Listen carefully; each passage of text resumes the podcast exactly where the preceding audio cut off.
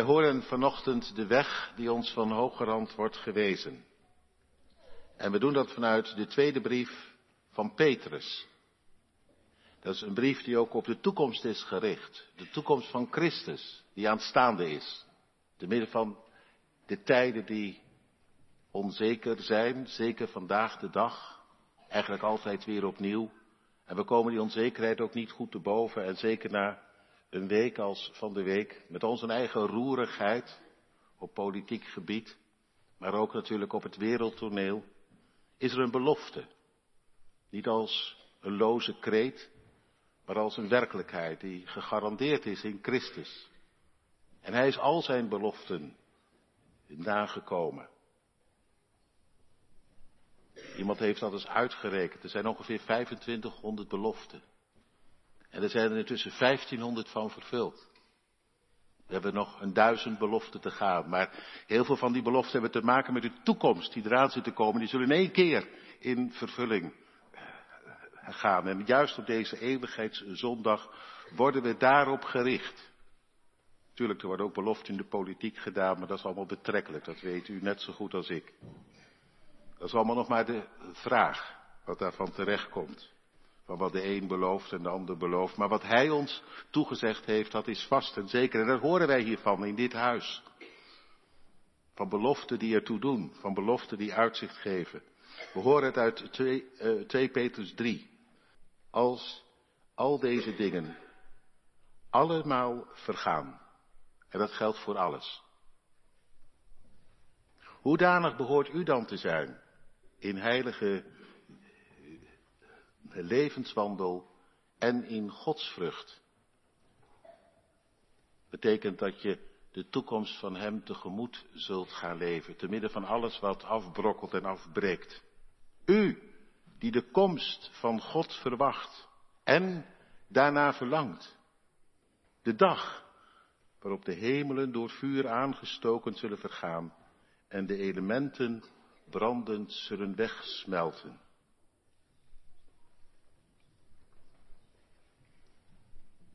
Daarom, geliefden, terwijl u deze dingen verwacht, beijver u om onbevlekt en smetteloos door Hem te worden bevonden in vrede. En beschouw het geduld van onze Here als zaligheid. U dan, geliefden, omdat u dit nu weet. Wees op uw hoede, zodat u niet door de dwaling van normloze mensen wordt meegesleept en afvalt van uw eigen vastheid. Maar groei op in genade en kennis van onze Heere en zaligmaker, Jezus Christus. Hem zij de heerlijkheid, zowel nu als in de dag van de eeuwigheid. Amen. Wij gaan lezen met elkaar en dat doen we uit Kalagiedere 3, uit Efeze 6 en uit 2 Timotheus 4. Het gaat vanochtend over de zevende vrucht van de Heilige Geest. Ik dacht dat kan toch heel goed bij elkaar, die zevende vrucht. Want het gaat daar over de vrucht van geloof. Maar niet zozeer het, het geloof waarmee alles begint, maar het geloof wat een leven lang uh, ja, wil groeien en rijpen. En wat ook zijn eigen zegen draagt in ons bestaan. Dus uh, het thema voor vanochtend is ook een leven lang geloven. En dan denk ik ook aan hen die wij gedenken. Een leven lang geloven en waar dat toe leidt en waar dat op uitloopt. En wat dat te betekenen heeft. En daar lezen we een paar woorden van. Allereerst uit eh, Klaagliederen 3. En daar wordt te midden van alle mogelijke misère iets gezongen. En dat is geloven, dwars tegen de verdrukking in en te midden van allerlei omstandigheden die ons kunnen overkomen.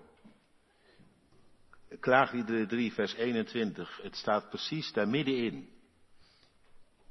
Dit zal ik ter harte nemen, daarom zal ik hopen. Het is de goede tierenheid van de Heere dat wij niet zijn omgekomen, dat zijn barmhartigheid niet is opgehouden. Nieuw zijn ze, die barmhartigheden. Elke morgen, groot is uw trouw. Mijn deel is de Heere, zegt mijn ziel. Daarom zal ik op Hem hopen. Goed is de Heere voor wie Hem verwachten. Voor de ziel die Hem zoekt.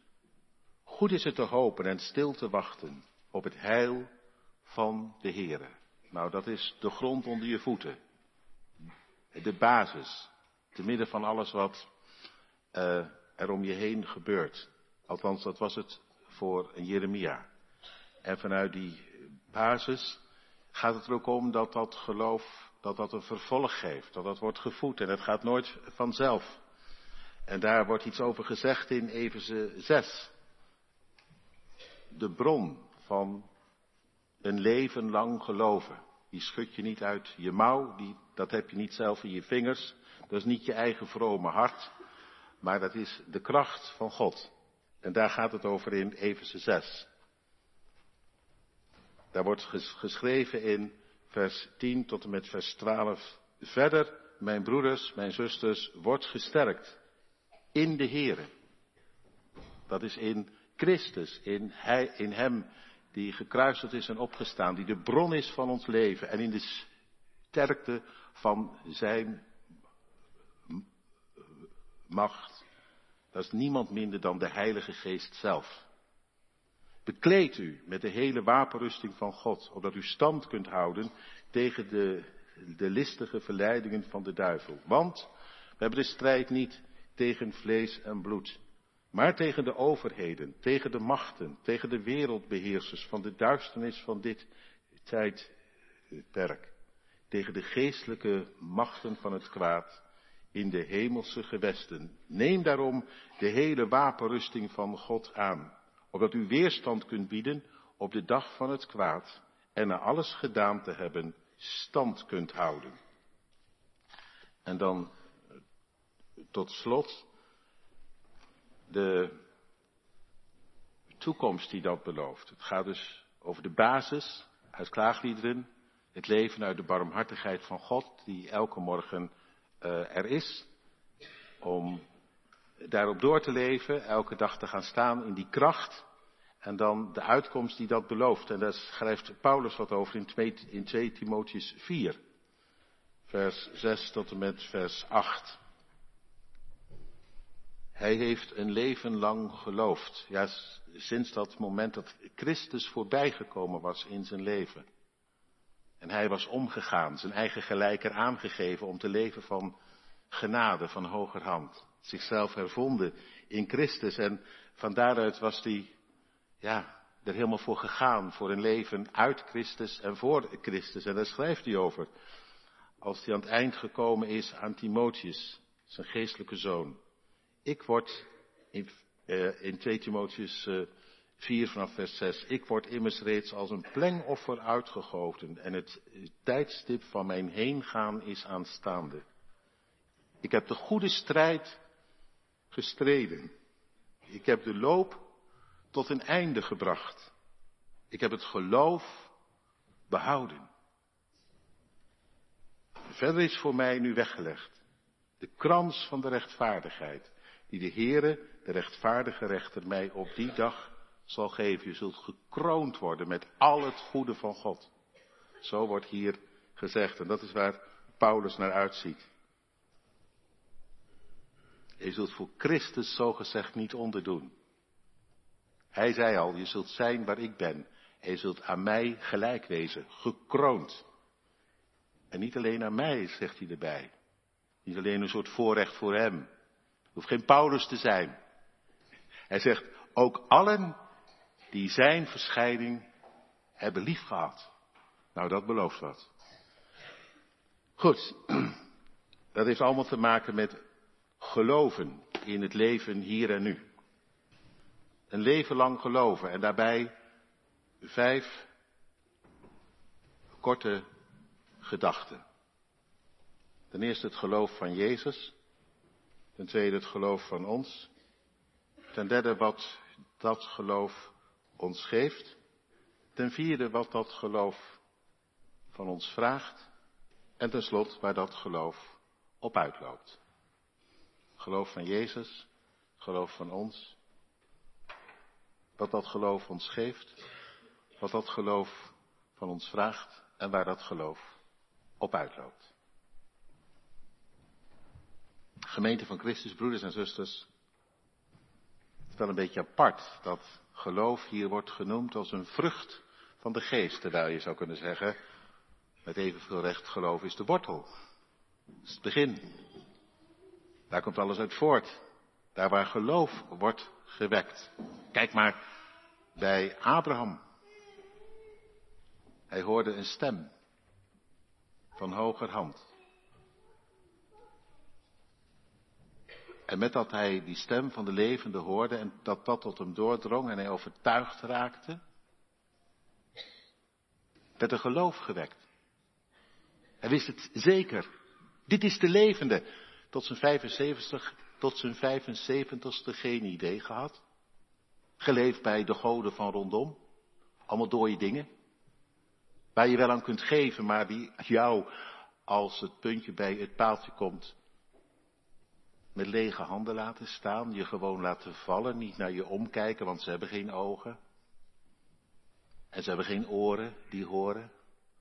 En ze hebben geen hart dat zich ontfermt. En ze hebben geen macht en mogelijkheid om jou te redden van dood en doem. Dus je dingen. Maar toen de stem. En het drong tot hem door. Dit is de levende. En hij raakte overtuigd. En hij kreeg er zoveel vertrouwen in dat hij opstond. En op die stem afging. Dat is geloven. Overtuigd raken van de levende. En dan je al meer toevertrouwen aan wat Hij voor jou op zijn hart heeft. Aan zijn omzien, aan zijn genade, aan zijn zegen. Je door Hem laten gezeggen en laten zegenen. En zo je laten meenemen naar het land van zijn belofte. Dat. Levend geloof. Dat is maar niet iets wat je uit je mouw schudt. Dat is maar niet een verzonnen verhaaltje. Dat is maar niet iets wat je elkaar door de strot duwt. Nee, levend geloof, dat wordt gaande gemaakt, prachtig, door de levende zelf. Zo is het trouwens ook geweest hè, bij hen die ons zijn voorgegaan. De mensen voor zover ik daarvan weet en van gehoord heb. Bij je moeder, je vader, je oom, je tante, je broer, je zus. Levend geloof. Prachtig. Ze kregen er, ze werden er steeds zekerder van, van de levende God. En ze kregen er steeds meer vertrouwen in, in dat wat Hij voor hen heeft. Dat is de wortel, dat is de bron waaruit je leeft. Is mooi als je daarvan weet. Als het ook rijpt, als het ook is gaan rijpen in dat bestaan van jou. Kan zomaar, hè, van kinds af aan. Bij Abraham op zijn 75ste, op zijn 75ste, dus het kan altijd nog, hè. Dat je diep overtuigd raakt. En niet zomaar een beetje op je eigen gevoel afleeft. Bij een Paulus, ja, die was al uh, een twintiger, een dertiger misschien, fanatiek tot en met overtuigd van hoe hij erover dacht. En toen ineens uit het zadel gelicht en ontdekt dat alles anders was dan het hij ooit had bedacht. En toen zo verrast dat hij zegt, ik verloor mijn hele bestaan, maar ik hervond mezelf in Jezus, dat hij het voor me had gered. En dat werd toen mijn leven. Dat ik uit hem ging leven en dat hij in mij ging leven. Levend geloof, prachtig. Maar bij Timotheus, ja, dat kan ook, hè, van kinds af aan, van kleins af, via je moeder, via je oma. Schreef Paulus, heb jij het meegekregen? En is het bij jou vertrouwen gewekt? Dat ook vanochtend de naam op van Levi, Joël Schep.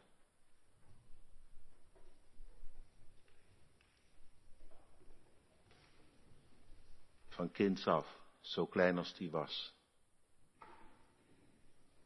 Drie jaar. Zong hij van Jezus, omdat zijn vader en moeder hem dat voorzongen.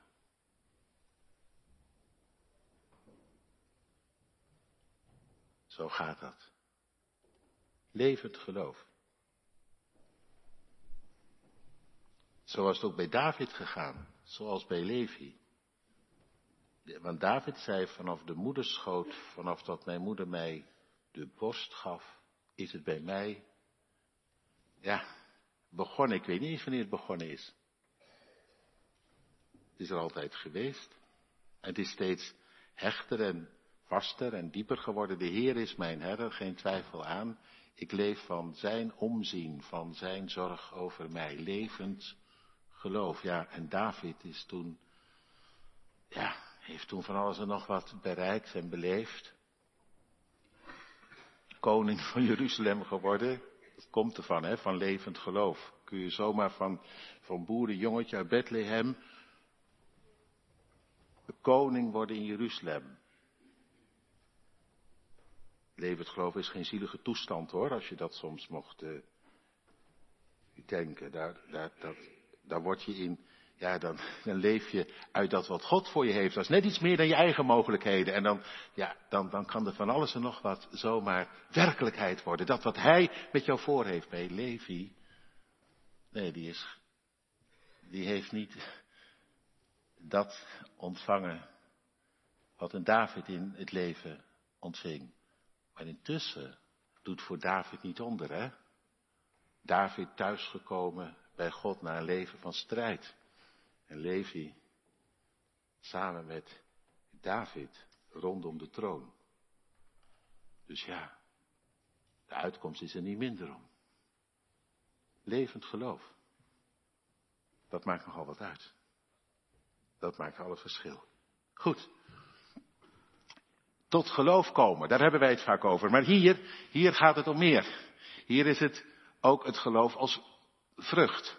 En ja, dat is ook waar. Het is geloof, zeg maar, geloof verbindt niet alleen aan God, maar geloof, dat wil ook in je leven steeds meer rijpen. Een leven lang geloven. Niet alleen de wortel dus van alles, maar ook als een vrucht in ons bestaan. En daar gaat het vanochtend vooral over. En, dat, dat zie ik bij Jezus.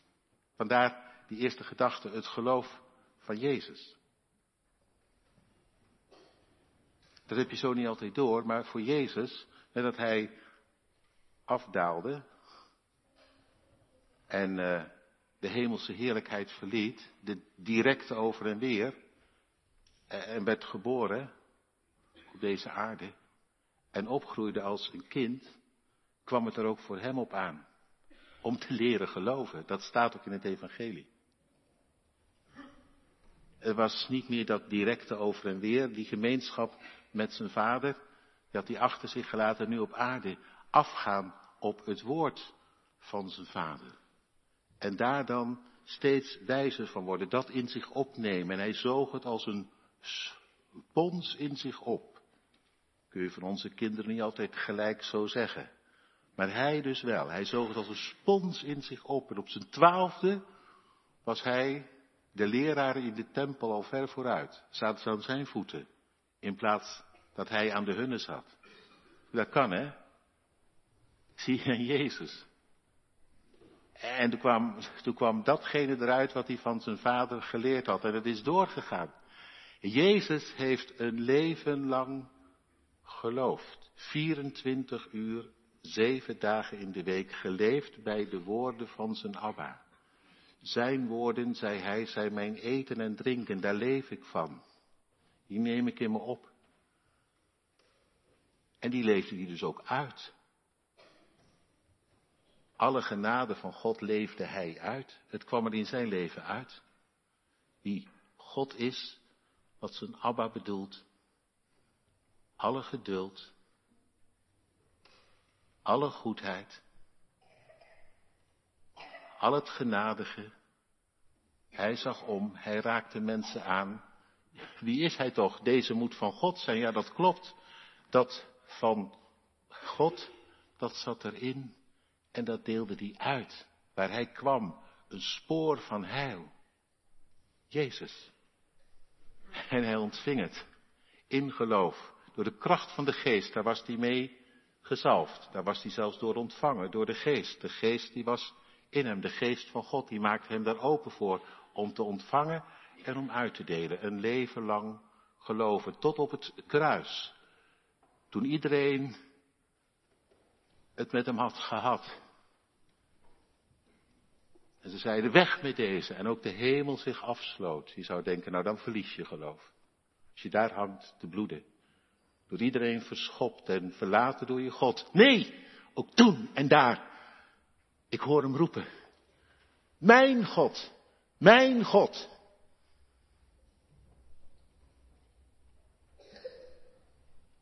Terwijl er niks meer te geloven viel. Toch. Het volgehouden. U bent het, u blijft het.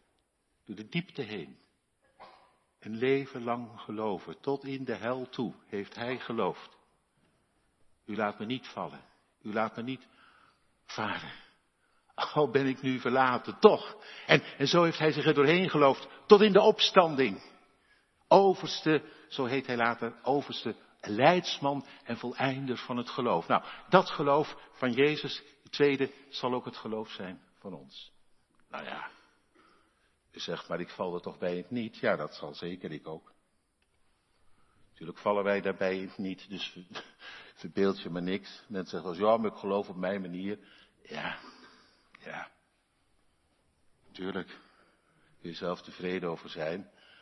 Maar dat is natuurlijk wat anders dan wat, wat Jezus zoekt, waar hij in voorgaat. Wat goed doet. Aan jezelf en aan anderen. Het geloof van Jezus zal het geloof van ons zijn. Hij zei het zelf, ik bedenk het niet hoor. Als u denkt, ja die dominee kan me nog meer vertellen. Dat kunt u altijd denken natuurlijk. Maar ik heb het niet bedacht, hij zei het zelf. Zoals ik blijf in mijn vader, zo zult u blijven in mij. Ik en de vader zijn één en wij zullen het ook zijn. Jullie zullen zijn als ik.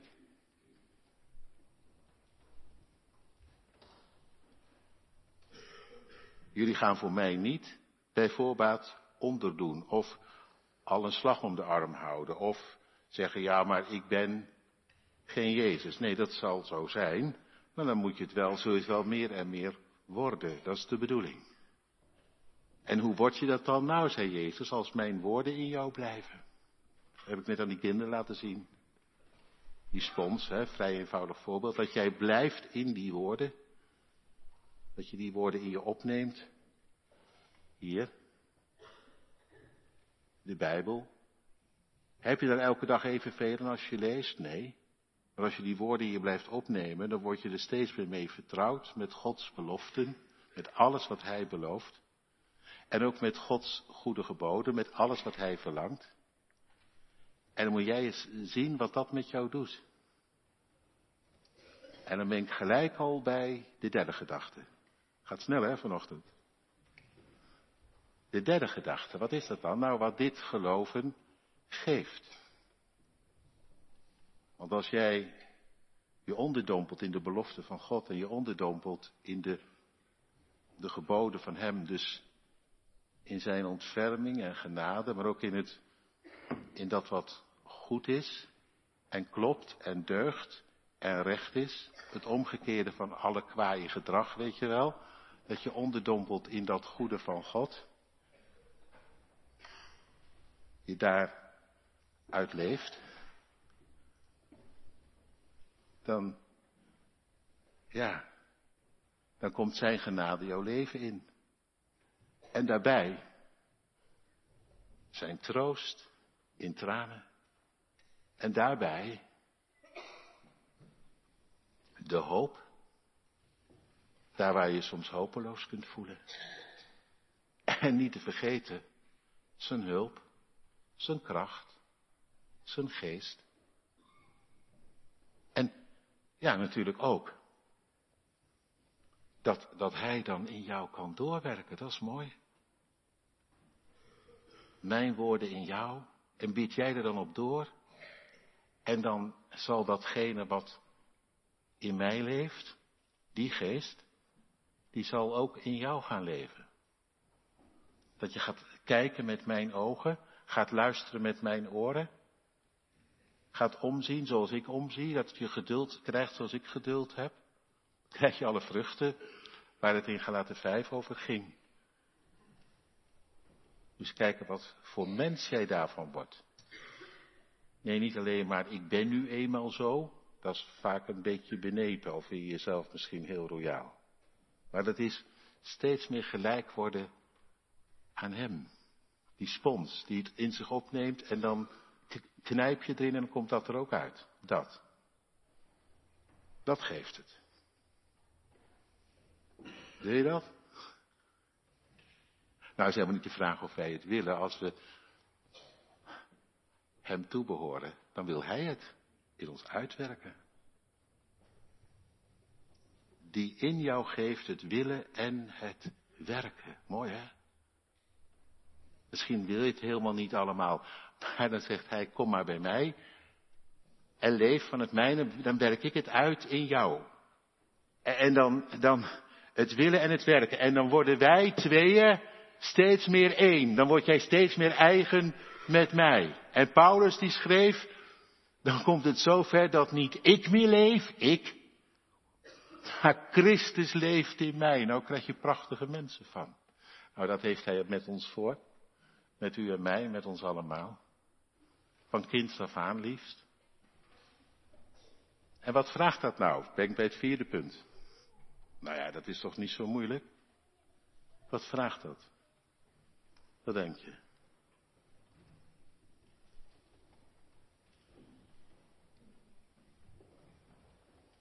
Die kinderen, heb ik het uitgelegd, dan hebt u het toch ook begrepen? De spons in het water. Je onderdompelen in de omgang met Hem. En als je daar voor wegloopt of omheen praat, ja, dan zou ik ook niet weten hoe het moet. U wel? Dat, dat van Hem steeds meer jouw leven komt. Dat het geloven steeds meer de toon aangeeft. Geloven. Niet alleen maar als een opvattingje, maar geloven als een leven. Een manier van leven vanuit overgave, vertrouwen. Je onderdompelen in Hem. Zoals we het hoorden. Lieve broeders en zusters, en dat ga ik u vanochtend ook maar weer gewoon even zeggen. Want Paulus die blijft dat ook herhalen. Word krachtig in de Here, in de opgestane. Laat je door hem gezeggen, laat je door hem zegenen. Laat hem nu de dienst uit mogen maken met zijn genade. En met het goede waarin hij je voorgaat. En word krachtig in de sterkte van zijn macht. Moet je indenken. Je hoeft niks mee te nemen. Je eigen stoerigheid, je eigen vromigheid, je eigen degelijkheid, je eigen enthousiasme. Nee, nee. Paulus zegt niet, ga nog eens kijken of je er genoeg voor voelt. Nee, nee, nee. Gelukkig hè, dat is evangelie. Dat is niet of jij er genoeg voor voelt. Word krachtig in de Heer. In de sterkte van zijn macht. Laat hem door zijn geest nou zijn werk mogen doen. Dat is geen slappe hap hoor. Mensen denken wel eens, geloof is iets voor zwakkelingen. Dat hoor ik nog wel eens, hè? U ook waarschijnlijk wel eens. Nou, geloven is niet iets voor zwakkelingen. Geloof is, is iets voor mensen die tegen de stroom in maar leven uit de kracht van God. En dan komt de kracht van God hun leven binnen. Geloof is kracht. Echt. Geloof is geen zwaktebod. Geloof is kracht van God in jou. En dan vraag ik u nog een keer, u die hier zit, om uw geliefde te gedenken. Heb je dat niet gezien? Ik sta het vanochtend te verkondigen, maar heb je het zelf niet gezien in het leven van hem of haar? Die is heen gegaan, hoe waar dit is? Ik sta je geen verhaaltje te vertellen, toch? Je hebt het toch zelf met eigen ogen gezien, de werkelijkheid daarvan. En, en misschien herinnert u het zich wel, al heb je niet van dit jaar een geliefde verloren, maar dan van eerder. Wie heeft er geen geliefden verloren?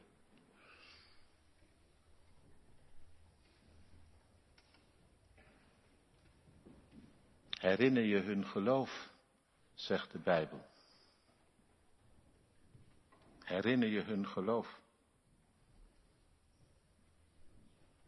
Dat zouden ze zelf ook trouwens heel graag hebben gewild, dat je dat zou doen. Dat weet je wel. Ook als jij er misschien zelf niet zoveel meer mee hebt. Misschien is dat wel hun levenslange gebed geweest, hun geloof.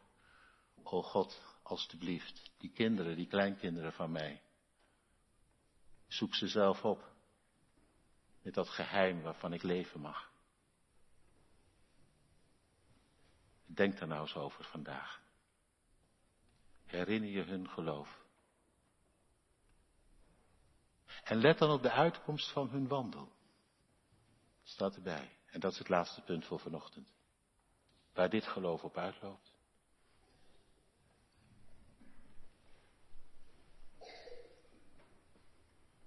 Ik moest gisteravond, moest ik denken aan een zinnetje. Dat bleef een beetje hangen. Dat was bij een prachtige uitvoering van de Messiah van Hendel.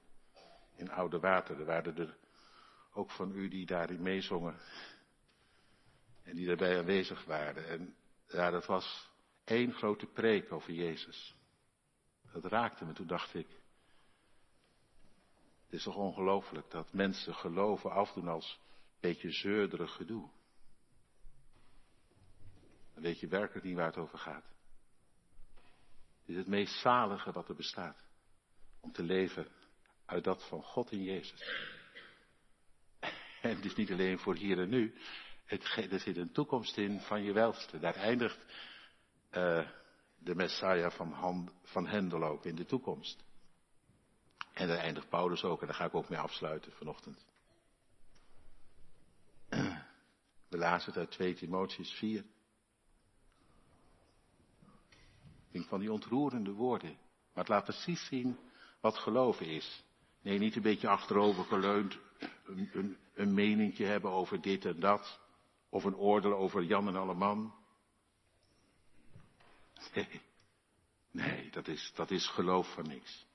Dat is geloof als slappe hap. Dat kan iedereen. Maar geloven als een levend gebeuren. Dat is, ik heb de goede strijd gestreden.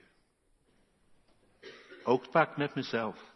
En tegen mezelf in. Wie heeft niet het gevecht met zichzelf te leveren? Om te blijven bij Jezus. Ik heb de goede strijd gestreden, maar het is wel goed hè. Het is een gevecht die de, wat de moeite waard is. Je bent er niet minder van geworden. Je hebt er gaandeweg aan gewonnen. De goede strijd gestreden. Ik heb de loop tot het einde gebracht. Ik heb het volgehouden, dwars door alles heen. Terwijl ik soms werd onderuit gehaald of er nog van alles en nog wat tegenin kwam. Het was soms een hordeloop, maar ik heb de loop beëindigd. En ik heb het geloof behouden, prachtig. Vertrouwen op Hem. En nu? Nou, nu wacht mij een kroon. Een kroon. God gaat me kronen. Met het zijne. Voor eens en voor goed.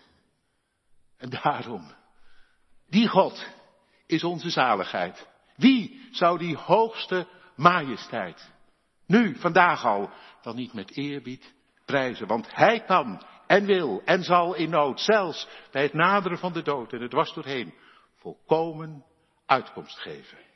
Amen.